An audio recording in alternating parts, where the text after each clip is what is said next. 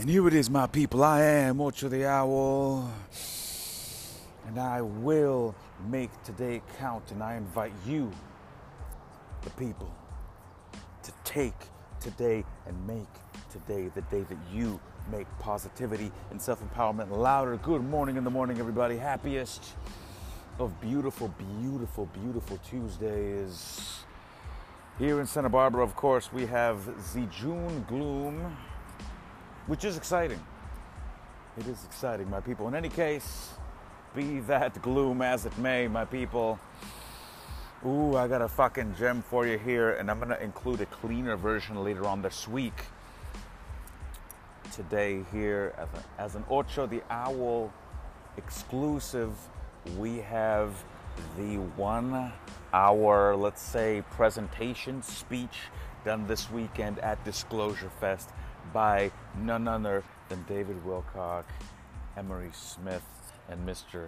Corey Goode. This is a historic, historic, historic presentation because these insiders have never come forth really and positioned themselves in such a vulnerable, out in the open way. And uh, it is nothing short of historic. The fact that they're going out in the open and saying, hey, there's these space programs happening. Hey, the government has known about this all along. Hey, the, and, and, and it goes on and on and on. The rabbit hole is so goddamn deep, my people. I love all this shit, so I'm really excited, as you can tell, I'm sure. In any case, without any further ado, here it is. Please enjoy.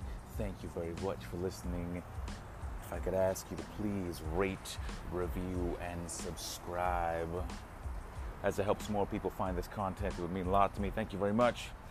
And until next time, my people, I am Ocho the Owl. I will make today count, and together, let's increase the peace.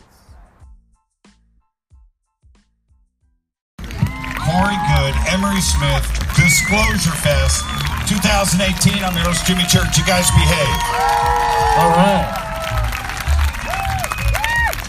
How you guys feeling out there? Everybody feel good? Glad you came? It was expensive, huh? A lot of money to be here. No, this is a free event. We're very happy to be here. So, I want to try to lay out some things. Um, let me see if the fidelity on this sounds any. It, this sounds a lot better. Yeah, I'm going to use this. I don't usually like to use those wireless mics ever. And there's coffee all over the stage, so be aware of that, guys. all right. There's a lot of things to talk about here. And what we have on this stage, now I know some of you guys know what's going on here, some of you guys probably don't. So, first of all, although normally it's good to have somebody else say these kind of things about me, I have written two New York Times best-selling books in the paranormal UFO field. The third book debuted number nine on the Nielsen ratings, so there's really nobody else who's ever accomplished that. And I also am in almost all of the episodes of Ancient Aliens, which is the number one show on History Channel. Yes. And so what happened is many years ago, when I was still a college student, a good buddy of mine comes into the room and says, I don't know how to say this, but aliens are real. And he had a physics professor who was the head of the department, and everybody knew at the higher echelons of NASA in the 1970s that we had achieved the contact with an interstellar capable spacecraft from Roswell. Everybody in NASA knows this, folks and they had reverse engineered this craft and had gotten fiber optic cables, computer chips, Velcro, Teflon, LED lights, laser beams, all this stuff. So as time goes on, I start to discover that there are people involved in a very amazing secret world that is so sci fi that even the movies that we have don't give you enough creative to really understand how awesome this is. So, the first person I'd like to introduce you to tonight is Emery Smith. Now, if you don't know him, I guess I guess you do. All right, so so there's that. Emery Smith, uh, you started talking to me back in 2009, and at the time, you were telling me that you had personally handled some 3,000 different specimens of human like beings in a military project that appeared to be extraterrestrial. Yeah, So- the tissues, Dave, the tissue samples I was sampling were. Cue the mic, get right on Yeah, it. right. uh, Of unearthed origin is what I was told, or not to be. You know, I'm not allowed to ask what it is, and I didn't find out till a couple years into the projects what they really were. I thought I was actually being hired uh, to do moonlighting as an active duty service member to uh, uh, do some harvest, uh, organ harvesting for fallen soldiers, and that's definitely was not happening. This was not uh, human tissue by far. Some of it did look a little bit human, but you can tell by the quality of the tissue and how friable it was. And some of the things, maybe they were grown there, you know, because I've known they had these abilities back then. So the 3,000 tissue samples, I don't ever think they were 3,000 full body extraterrestrials. No, that's not true. And I don't know how many came from outer space and how many were actually grown in the projects, but they were definitely um, not, you know, made naturally here on the planet. Okay, so I want you to take that mic and stick it right against your chin. Okay. Just jam out on that thing. Can everyone hear me? You like that better? Think that's better? All right. So, Emery, another thing that is so significant in terms of what we're talking about here today, which is something that even if you guys out here have been watching our show, we haven't gotten to this part of the episode yet. You are claiming to me, and in some of the tapings we've done that haven't aired yet, that you actually worked with live extraterrestrial beings in your everyday line of duty. So, could you explain for us some of the extraterrestrials that you personally interacted with? What is it like? Since there's probably some people here, I'm just going to guess, that have altered consciousness. They might be seeing extraterrestrials right now. But what was it like for you when you saw extraterrestrials? I had a close encounter of the sixth kind. I Oh, thought really? I was the UFO. Just Fair kidding. enough. That's a that's a funny joke in, inside. Uh, basically, to answer that question, a lot of the extraterrestrials I work with look just like you and I. You would not even know any difference. They might be a little bit taller. They might have a little bit different pigment. Maybe their eye color is a little bit different than what we're normally used to seeing. And these uh, extraterrestrials were scientists that volunteered to come here and work work with the projects uh, on their own to help elevate us not only technologically but consciously, and that shows a big compassional choice to come down here to a bunch of hairless apes that are chopping each other's heads off around the planet to say, hey, we're going to help you slowly, you know, get out of this situation by showing you some hope and some technologies that are there. Because they themselves, these extraterrestrials that look just like us, some of the humans, uh, human form, and maybe they might be a little bit different in the ears and the size of their skull, the size of their fingers, but they re- relatively all have the five star pattern two arms, two legs, and a head. And there are, of course, other extraterrestrials, which you can just think of any other organism on this planet, any other being, such as, you know, a cicada or a dolphin or a manatee. And just imagine that evolving over billions of years into this form. But the ones I was working with were very human like. And they were very compassionate and very intelligent. And they all had telepathic uh, capabilities. And telepathy is an actual language that you have to learn. It's not. That's another reason why I don't like using See, wireless mics. They, uh, they don't want me talking about this. It's got to be the government. Get that satellite. Let's form that bubble right around us right now. All right? we reflect it back. So, what I'm getting at is these, the way you communicate with extraterrestrials, most of them, is you have to have this emotion and tension. So, I can't have an argument with someone and then walk into a room, a room full of extraterrestrials and say telepathically, Hi, how are you today?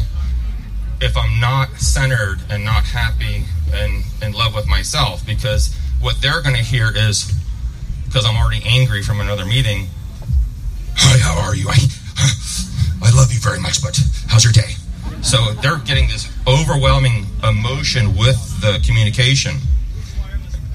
So it's a very interesting language to learn when you start doing telepathic stuff with extraterrestrials because you have to do it from the heart and from the emotion of what you're trying to say. Thank you. Thank you. Is that better? It is. Thank Oh, you. it sounds better. Yes, it does. That's my real voice, by the way. So I think it's important, everybody, to keep in mind because I know there's always some people here who are new to this. Obviously, this is just an event that you could walk up to and say, "What are these guys talking about?"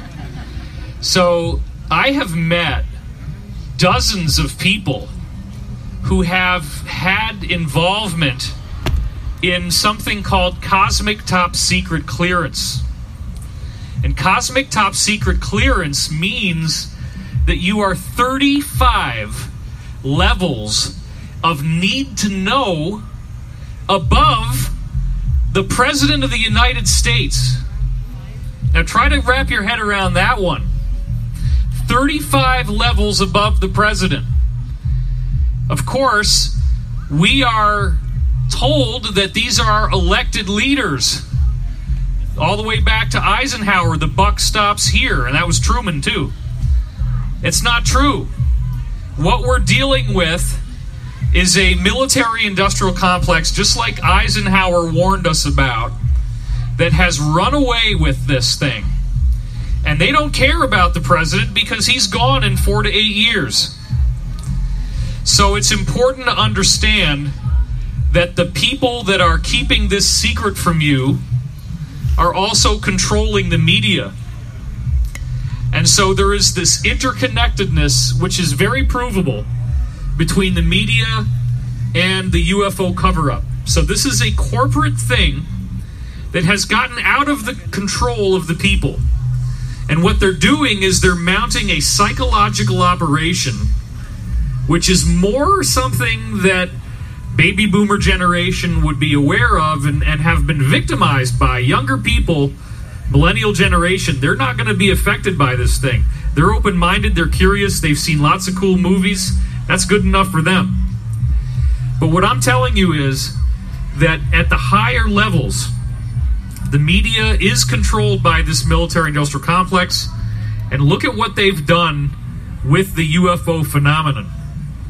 They have there's so many movies about alien invasion, evil aliens. Even the word alien itself is a racist term actually.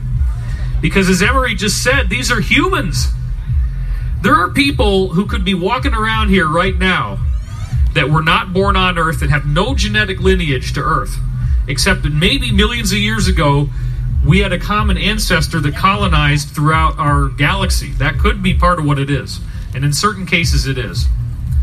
So I'm trying to get you guys to understand the uniqueness of what's happening here because both of these guys on stage with me have risked their lives to be here with you today to talk to you about this stuff. And in my personal estimation, from having spoken to many insiders, this is the dream team. You're never going to get two guys who are more highly aware of what really is going on behind the scenes than what you have on this stage tonight. And so try to again get the wrap your head around this narrative. I've been aware of this stuff for 25 years. And then along comes Corey Goode, who you first wrote me in 2009, but it wasn't until October 2014 that you started to tell me things that tied all of the other pieces together of everything, every other insider, what he'd been telling me. In 2009, I was vetting you. there you go. Yeah, I actually sent. I, I can't tell all of the details. I'll tell a little bit of the story. Okay.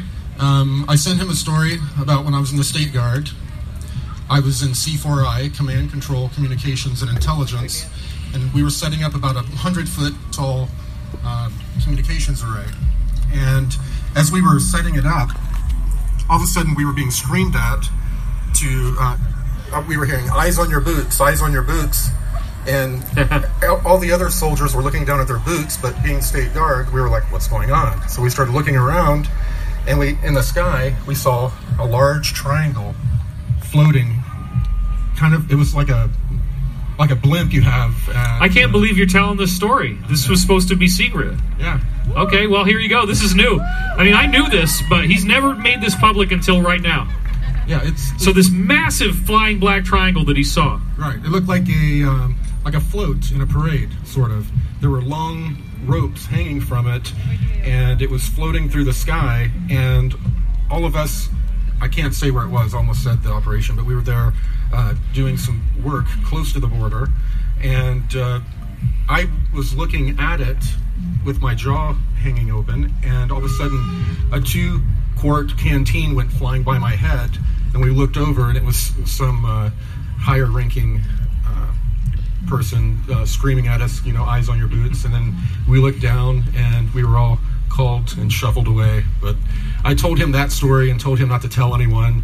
Just to kind of test to see if I could uh, trust him because I had some issues. That's true, and I people. never did. So, this is Yeah. the first time it's gone public. So, that was my test, huh? And I guess I passed. Right, and that was that occurred. outs- I was not involved in the programs when it happened. I was involved in the Texas State Guard. Right. So, Corey, for those who, again, are not familiar with this, let me just give a little summary and then have you go into some details. I had heard about some very bizarre stuff because try to wrap your head around this now. You got the Roswell crash, people telling me Roswell was real, and that we reverse engineered the stuff. So that means not only did we reverse engineer these cool things that make smartphones, but we reverse engineered interstellar capable spacecraft. And that's 70 years ago that Roswell happened. They've had 70 years to play around with portal technology, anti gravity, all of this amazing stuff. And what we're getting from what Emery has been telling us here, he was working for a base in which samples came in. And Emery, how many intact bodies of different types of species did you actually end up handling for the military? A li- a little over 300. little over 300. Now, there it goes again. Somebody really doesn't want Emery talking. There's this guy in the back with the little microwave thing. this is why I always get a mic with a wire, folks. When you become famous like me, ask for the wire. Trust me. You'll you'll be thankful. Because you're gonna be the teachers. This is the SEAL team, folks. You are not just here to be entertained. You are not just hanging out on the grass. This is a planet healing initiative. What we are doing here, the big picture of this is the extraterrestrials have been here since ancient times. They've built the pyramids, they've built the Stonehenge and all this other stuff. They took native materials, they came from another planet, they used what they had here, and with anti gravity, it's really easy to do that stuff. But then there's this disconnect between the Ancient Aliens show and the stuff we talk about there and what we're talking about with Corey and Emery. So, Corey, what is your understanding of the relationship between people who built pyramids and people that are still, and I say people as in extraterrestrials, people who are still working for our government black projects now? Are they the same individuals that built the pyramids that are still working with us now? I don't know about the pyramids themselves. Okay.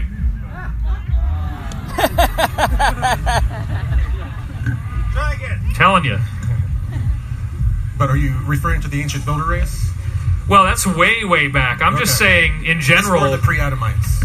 Yeah, let's. We could do the pre-Adamites. Let's let's talk about people who built large stone structures on Earth, and are they still around now? Are they, did they actually leave? Did they disappear, or did they just go quiet and undercover? Well, about 55 to 60,000 years ago, a group that originated from Mars crash landed onto our planet after a series of catastrophes on their planet.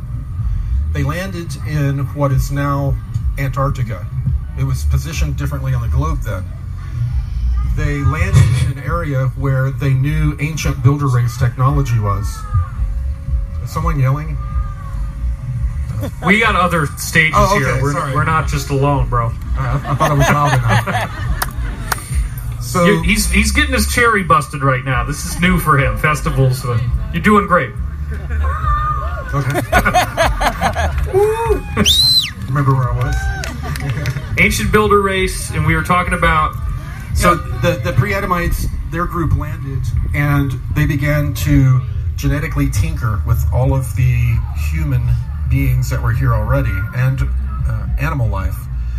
So while they were tinkering with um, the genetics uh, on the planet, races that were here to watch over us and to watch over genetic programs going on here already didn't like it. It was affecting their programs. So they caused or were a part of cataclysms hitting the earth, which wiped out this pre Adamite race, mostly.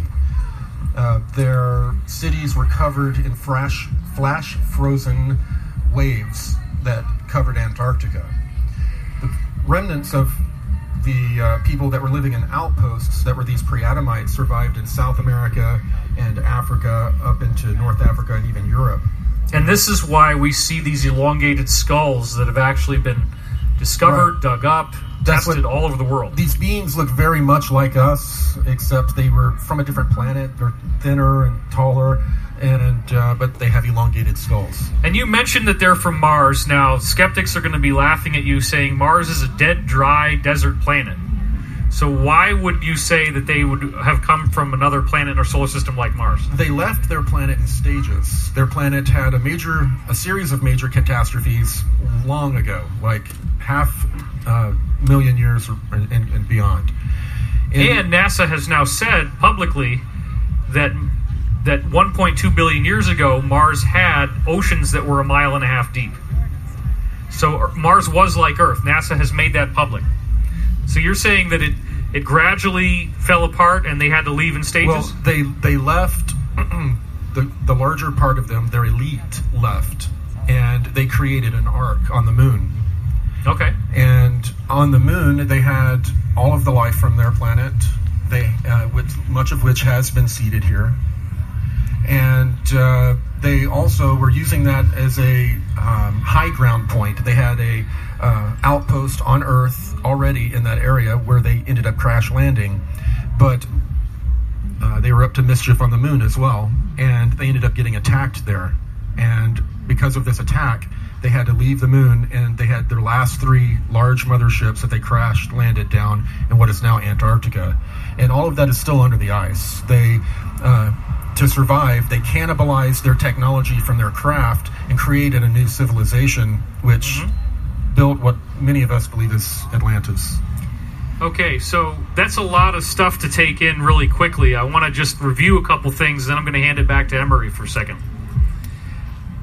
What are we really saying here? We're saying not only was Mars once like the Earth with oceans and habitable continents and trees and plants and animals and the, all the flora and fauna that we see on Earth, but also there was a super Earth that Mars orbited around, and Mars was a habitable watery moon, which NASA just announced last week that that's going to be the typical exoplanet situation is a large Earth-like planet and a smaller Earth-like moon, both of which have oceans. They just made that announcement last week. and that and it's confirmed that a number of the uh, extraterrestrial races that we've dealt with grew or evolved on a planet much like that. That's right. So this is very, very interesting because what we're talking about is that our own solar system is loaded with ruins. And it was all the way back in 1993 that I read Richard C. Hoagland's book, Monuments to Mars. Give him a big round of applause. You, you can look on the NASA footage. You can actually see pictures taken by the probes that were going around Mars and see this face that's a mountain that's a mile and a half wide where it has a headdress around it. It's clearly human. It has two eyes, symmetrical face. It's got the mouth, it's got the nose, it's got the headdress. And then, if that's not crazy enough, Immediately to the left, you have a city of pyramids, and they look just like the pyramids you see in Egypt. And then immediately south, you have a five sided pyramid. And it's not just a pentagonal shape, it's five sided with the pr- proportions of the human body, like the infamous Leonardo da Vinci painting called The Vitruvian Man. So this clearly was the pyramid was built to in, indicate human proportions, and you got a human face. So this is sitting right there, and they're not telling you. So the real gist of what Corey has just said, if you're not familiar with this, is the legend of Atlantis has been misunderstood because Atlantis was what we now call Antarctica. And the Earth actually shifted on its axis, which caused the great biblical flood. And then that continent first got flooded, but then the water immediately froze and turned into a glacier. So, one of the most interesting things that our government has been keeping secret from us, or the military, because it's really outside the hands of the government, is that they have found these massive, massive motherships from this original Martian civilization buried under the ice in Antarctica. Now, Emery, I want to bring this back to you. Are you personally familiar with the motherships under the ice in Antarctica from your own time working for the government? Absolutely. Okay, could you tell us a little bit about that? They have been uh, excavating this for quite some time. Even on this day, they are down there right now taking out artifacts and archaeological uh, yeah, we really like hearing helicopters while we're talking You know, on a stage.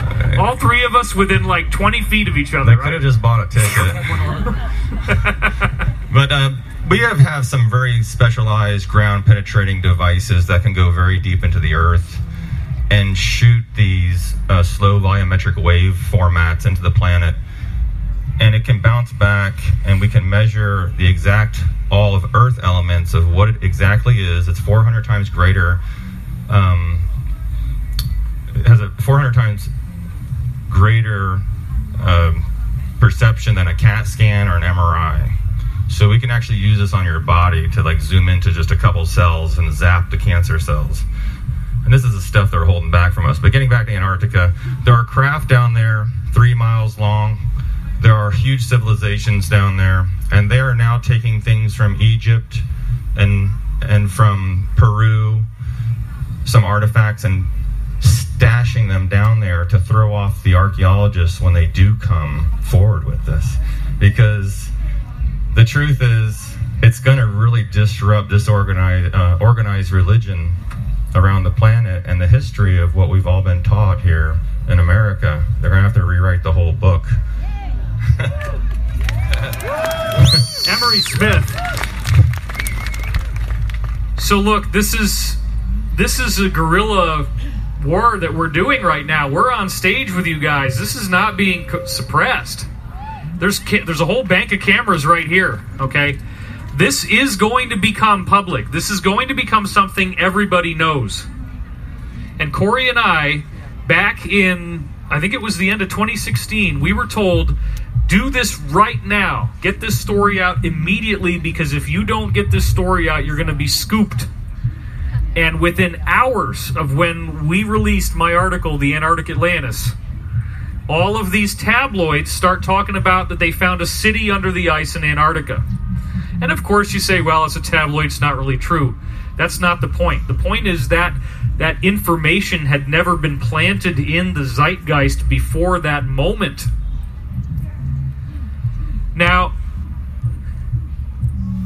when we look at the big picture of what's going on here with these guys on stage and why we're at this event today, folks, it's very important to understand that there are some very basic laws of physics that this military industrial complex is lying to you about. We're here because of a technology, if you want to think of it that way, a technology of consciousness. This research that I'm about to go into is something that these extraterrestrials want us to know. You have been lied to for so long, you don't realize how powerful you are. Oh, what could one person do against the government? What could one person do against the system? Wait a minute, guys. Corey, one of the things you did is work for the Federal Reserve in, in your prior incarnation, let's say. And what do these guys know about the power of our consciousness and how are they using it against us? This working? Yeah. Okay. They understand that money is a principle that goes back a very long time. It's a Babylonian money magic system. It's used to enslave and control people, and it's very effective. No, I keep thinking someone's talking to me. He just spaced out because the Yeah. money system has got him. right, right. So, yeah, I, when I worked there, it was in- interesting that uh, a number of uh, secret societies were there. They tried to actually recruit me. I was invited to go to um, a Masonic lodge, which I did, one in Plano, Texas, and uh, visited with them for a little while. And it was pretty much a bunch of just old guys sitting around, you know, not really doing much, and then they kicked me out, and I have no idea what went on then. but uh, then some of the people I worked with that were part of the um, Order of the Black Sun invited me to go out on a boat with them, and I didn't really fully understand that they were a part of this group yet. And they got me out on the boat on uh, Lake Dallas, Lake Lewisville in Dallas, and all of these temptations were around, and I knew intuitively that they had cameras on board, and they were trying to entice me. They had women uh, doing drugs below uh, the, uh, underneath the boat, and uh, they were really trying to recruit me. And I knew what was going on, so I was very, very careful about where I was and where I went. And You never got anywhere near those women doing drugs. I Not didn't even once. Not even near the stairs. Oh, wow. You believe that? I don't know. I promise. My wife's over here. so 25 years. That goes back past then. So I, I would. But um, so they were trying to recruit me and bring me in because some of them knew I was involved in other programs, and uh, I was just gathering information because I, I was already starting to release little bits and pieces of information online on, in uh, blogs and on forums. And uh, then uh, that's, you know, shortly when I, before I communicated with you and started to do so overtly, that was like 2013, I think. Well, we have a very short time here, and I want to make sure that I hit this point because I know you have this in there. Let me ask you the question more directly. How do these corporate military occult powers that are controlling our world how do they use the power of our collective consciousness to win for hundreds if not thousands of years at least up until recently they've been winning Okay. how do they do that how do they use our consciousness what hello what they have understood for eons and science has understood for decades is the observer effect. When scientists when a scientist observes an experiment their perceived idea of the outcome has an influence on the actual experiment. So we live in a consensus reality. We're co we're co-creating this reality together. And we are all sparks of the one infinite creator and we have that creative ability. So we we can't know about it. They have to keep us ignorant of it. And then they use it against us. That's why they use movies and propaganda uh, religions to manicure and control our co-creative uh, consciousness to be the real power behind their magic. That is we are their magic our power. So essentially, what we're looking at here is that we are actually telepathic, and our consciousness affects reality. We impact reality.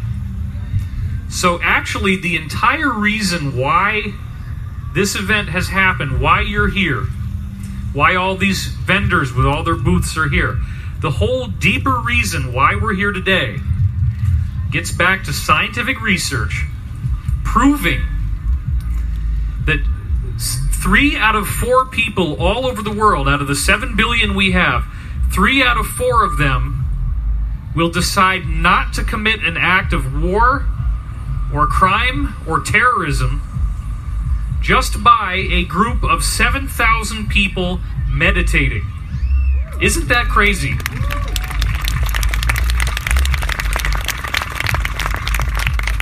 This has been proven scientifically, and I want to make that point clear. 72% reduction in crime, terrorism, war like activity, and fatalities, and a corresponding increase in the health of things like the economy. So, how could this be possible? How could this even happen? It seems really bizarre. But what I'm trying to say is that your emotions could be thought of like a temperature. Now, let's just imagine, if you will, that we were all locked up inside a room, okay? And there's there's doors that are closed and you can't open the doors. And the, the heat in that room starts getting higher and higher and higher. And some people are over by those doors, but they're not opening. If it gets uncomfortable enough, believe me, everybody's going to be like, what the hell's going on with those guys over by the door? Why are they not opening the door? I'm going to get over there. I'm going to open that effing door. I don't care. I'm going to kick the effing door open. And I'm saying that that way because we do have children here that are about to be on stage, so my normal colorful use of language is being a little bit restrained. So please bear with me. It's not supposed to be my normal colorful use of language, but it happens.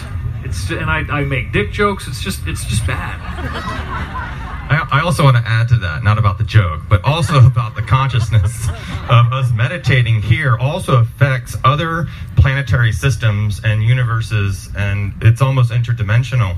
And the reason our consciousness has been ele- getting elevated and elevated is because there's other civilizations, either a higher, a little bit at the same level or at a higher level, that are doing the same thing somewhere else, and it's affecting the entire universe, right? Yeah, that's true. It's a healing of not only the not only the people to change us to be better people, but it's also healing Gaia. It's helping the planet understand that there are people here that care about the planet, and we are going to clean up this mess. Absolutely. So we have been taught that we don't have power. We have been taught that we are weak we have been taught that this military industrial complex is so interconnected that they're listening to everything that you do. You can't plot against them, you can't do anything to stop them. You just have to get out of the way and let the tanks roll on into your town and let them take over. That's what they would like you to believe. And what I'm trying to say here, folks, is that just with the kind of harmony that we're creating at this event, this weekend, we have enough people to make this happen. We have enough people to create a dent in those statistics that will be measurable and scientifically provable after we've gone home and we go back and look at the actual crime statistics. That's amazing. That's why we're here. So it's a little bit of a bridge to try to go from, okay, these guys are talking extraterrestrials, and I've confirmed this, by the way. We verified their military service records. These guys are real. This is not something we're making up. Believe me, we're not making a lot of money on this. This is about people coming forward to get us into a Star Trek civilization because the technology exists right now for us to have anti gravity, for us to have free energy. Yes, it's already here. Corey, you've had a great deal of interaction with different types of extraterrestrials, as has Emery. Could you give us a sense of what is the real reason why the positive extraterrestrials are here on Earth today? They haven't become public yet. They haven't shown themselves to us collectively yet. But but through these back channels like what they're doing with you and me and Emery, There is a message they want us to know. Could you give us a quick summary of what their message is for humanity? Well, there have been two main messages from all of the positive ET groups out there.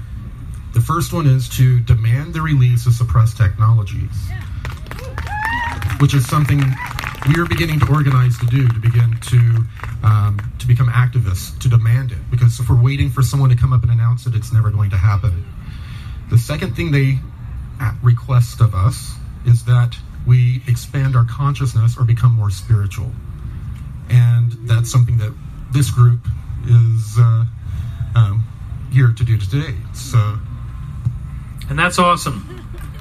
Emery, in your in your interactions with positive extraterrestrials, which you've had plenty of, could you explain for us what for, for somebody who, let's say in the future, that this is our this is our ground crew, this is our SEAL team. These people might be some of the first ones in this audience, you out here. You might be some of the first ones to actually have interspecies contact. Because you're on the cutting edge. You know the, about this before everybody else does. You're willing to come out here and sit on the grass and listen to us talk about this stuff. So, Emery, say to the people in the audience now, based on your own personal experience, what is it like to be in the presence of one of these benevolent extraterrestrials? What does it feel like? What happens to you? Well, one of the first meetings I've had, they made us memorize about 150 to 300 questions because right upon meeting someone a little bit more advanced than you, especially if they're telepathic, within 0.03 seconds, all those questions are answered. And now that just raises another million questions. But at the same time, there's this overwhelming feeling of love and gratitude that you even made the effort to make contact. And I think that is something that everyone needs to know. It's not about them coming you know, here to shake hands. It's about us also reaching out and and putting that intention out because it's the most lovely experience uh, that you'll ever probably encounter by having every emotion in your body just open up to a stranger because being in their etheric field you get to experience their energy and it's 110% love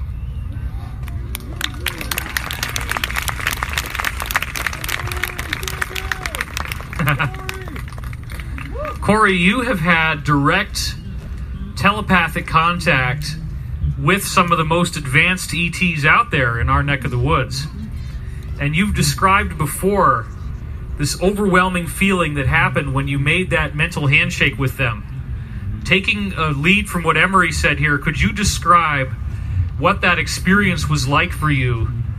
What what what what is what happens to your consciousness when you make that deep of a contact with these beings? Well, you're really opening yourself up. One of the things that was noted in the training, and as I slowly begin to expose us to different types of beings, is the the different positive beings had different ways of communicating telepathically. Some of them would there would be a you know that internal monologue voice that you hear right now you know, when you're saying, you know, what are these guys talking about? Aliens? that voice. They'll use that voice to talk with you, or sometimes they will send you images and s- smells, tastes, all of your auditory responses. They scan you, and if you have a certain memory that is tied to a smell or a feeling, they'll use a combination of all of that in communicating with you. So it's there are a lot of different ways to communicate telepathically, and that is, that is one. Some of the higher density beings communicate with uh, emo- the emotions, the smells, the tastes, and uh, many of the others just use the monologue.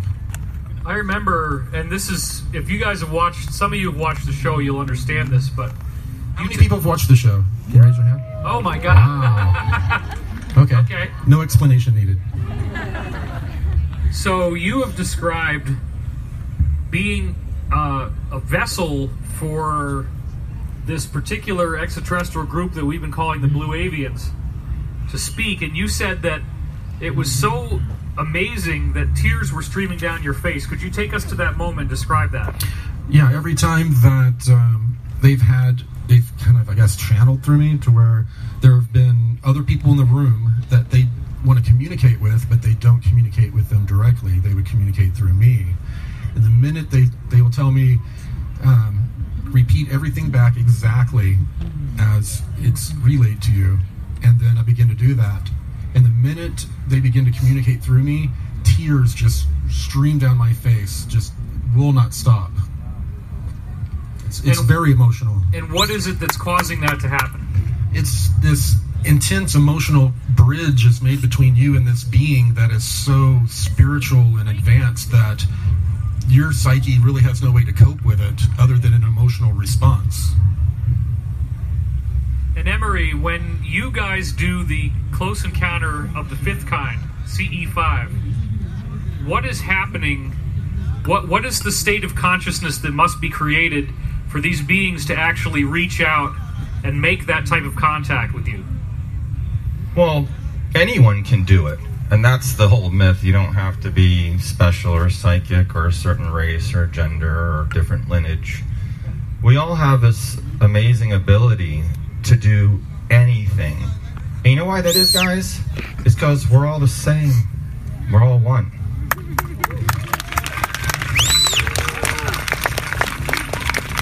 And if you can think that way, we'll all be on the same page.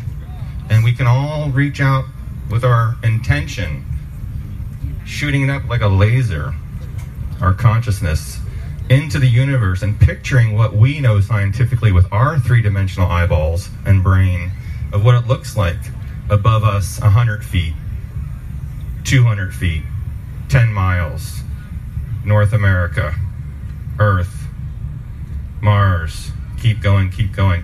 Keep putting this love and intention to say that I am not afraid to meet you.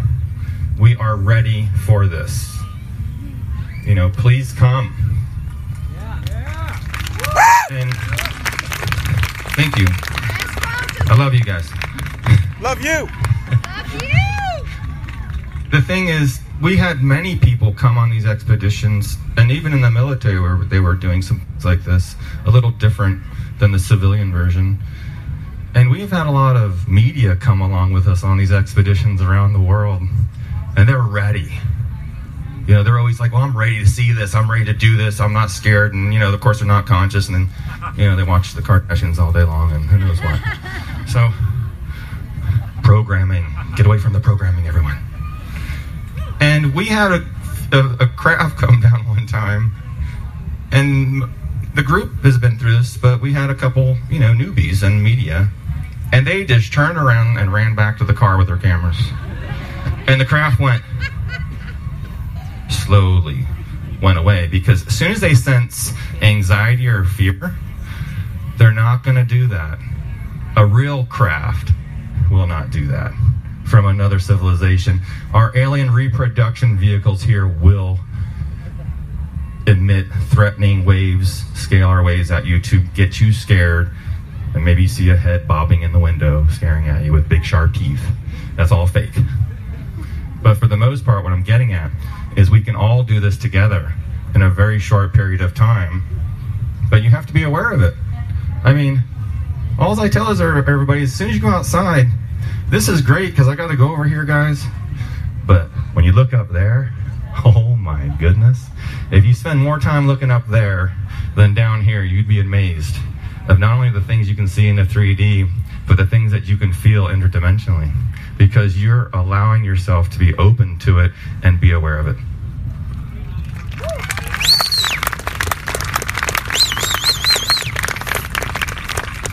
So our allotted time here is four more minutes, and I don't want to run over because it drives me crazy at conferences when people run over and don't care about what happens next. So let me just. That's why they put you at the end. That's true. It's better to put me You'll at the go for three hours. I certainly can. But I am respectful if that is not the last slot of the day.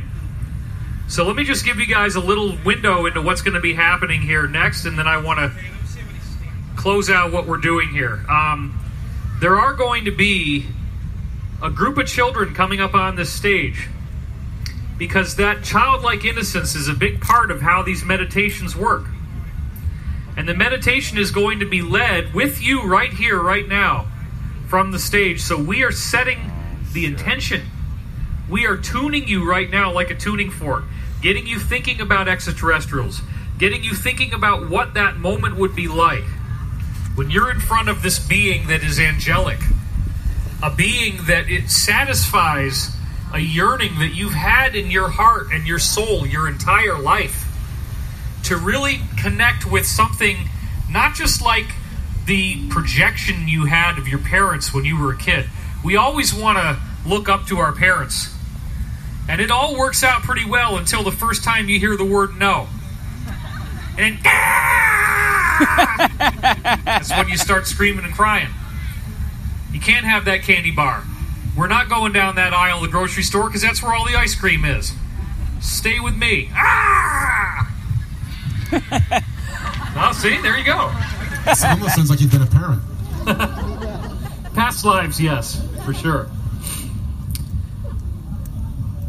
When we look at the scope of how much more evolved these beings that Corey and Emery have met with face to face, I've had a lot of telepathic interactions and dream interactions, not face to face. When we understand the scope of what's going on here, it is a feeling of such incredible peace, such incredible love. It satisfies something that you might not have even known you needed, that you've been hungry for your entire life. That feeling of true love, that feeling of looking in the face of a genuine master, and the master is smiling at you, and you smile back at the master, and it's as if everything around you is sparkling and you feel like you're levitating off the ground. It is a feeling of total love, total peace, total fascinating satisfaction that something you've been yearning for am I alone? Is there a purpose to my life? Do I do I have value? That now you know emotionally you feel it. Yes, I do. Yes, I am a perfect child of this intelligent conscious universe. That, my friends, is the feeling that I want you to evoke in your heart, in your soul, as we do this meditation. The people who studied this, the people who got 7,000 people together and reduced crime and terrorism by 72% in the world, they had a name for this. They called it pure consciousness. Pure consciousness is what happens when you no longer feel that you are a separated being, when you no longer feel cut off from the others around you, when you no longer feel isolated, you no longer feel alone, you no longer feel abandoned. If you can evoke that state of pure consciousness today, then you are actually helping to change the free will of everyone on earth because we are one. Their emotions are interfacing with yours. And when just a small number of us take that hot room where everybody's angry, remember I was talking about the room and the doors, and if there's somebody near the door, you're going to want to get rid of him. I want to kick that door open.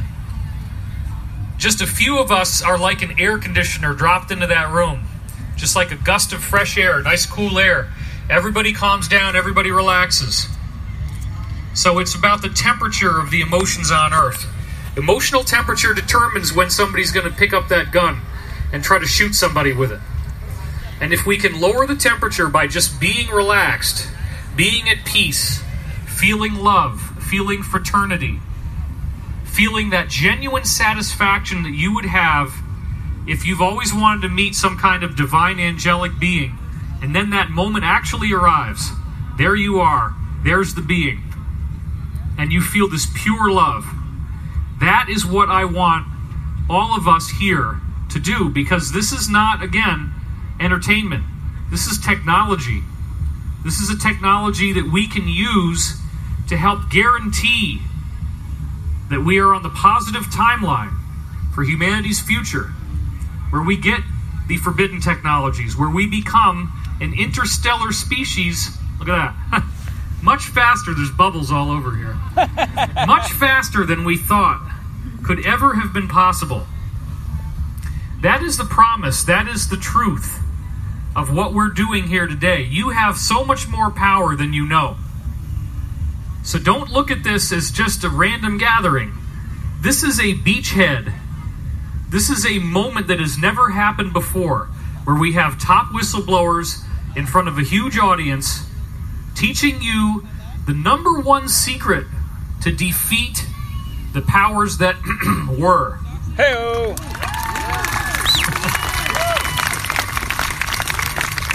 So I'd like to hand it over first to you, Corey, for your closing thoughts, and then to Emery for your closing thoughts.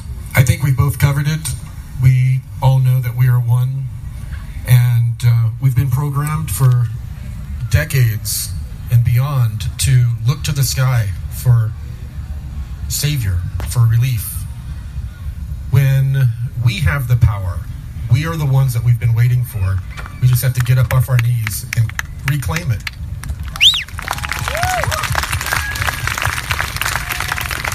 Well, I don't know about you guys, but I am ready to lay down and meditate get up there. I want to thank all of y'all for having me, and thanks Dave and Corey as well. You guys want to see more of this, so you can check out my website, emerysmith.net. I'm doing a big uh, live stream in uh, July 7th in uh, Boulder, Colorado. If you like the stuff we're talking about, we're going to go over a lot more. So thank you again. All right. I got a little extra notice that there's there's some more detail that you guys should have. So we are going to have some additional things going on today. This is not the last you've seen of us. If you want more, there's another stage which I believe is over there, right? I want more. Uh, he wants more. He's been filming it the whole time. He's ready. So we have a panel that's going to be done with Jimmy Church. There's another stage. I think it's called the Earthgate stage or something like that and that starts, I believe, at five fifteen. Right? It's where? The last ten over there. So we're going to be over there around five o'clock, and then another thing that I really want you guys to be here for, eight thirty tonight. The first time that Corey Goode has ever had a movie built from his team. And this is a real movie. Yes. This is the world premiere of the semifinal cut. I mean, we might tweak it a little more, right? Above Majestic. Called Above Majestic. This movie is is a tool. It is a weapon against ignorance. It is something that can unlock so many doors because just like I've been trying to tell you guys for 20 years now, there's all these different insiders who are telling us different things, but they all interconnect in beautiful ways and we find out we have a secret space program, and we find out how much we've been lied to. We find out about the forbidden technology. This film integrates all of these top insiders together. You're going to see them on the big screen telling you what's really going on. The first time that we've really integrated it all together in one big piece. The world premiere is tonight at 8:30. So you definitely want to check that out. Roger, Roger's finishing up the last touches on it right now. So another thing that's going on, Corey is having a conference in August, August 18th, called Dimensions of Disclosure. I'm going to be there. He's going to be there. Emery's going to be there. It's a big thing. It's going to be at Loveland Ranch in Colorado, August 18th. And then a couple weeks before that, I'm having something called the Grand Download, where I will just give you 17 hours of this whole overview of ascension and extraterrestrial life and the scientific proof of this amazing shift that's coming our way. That's on my website, which is divinecosmos.com. Corey's website is spherebeingalliance.com. And Emery's website is emerysmith.net. So please, everybody, hang out. Don't go running away. We got the children coming up on stage, and they're going to lead you through them and an adult, of course, they're supervised. They're going to lead you through a mass meditation. Let's hear it. Disclosure Fest. All right. Thank you so much for being.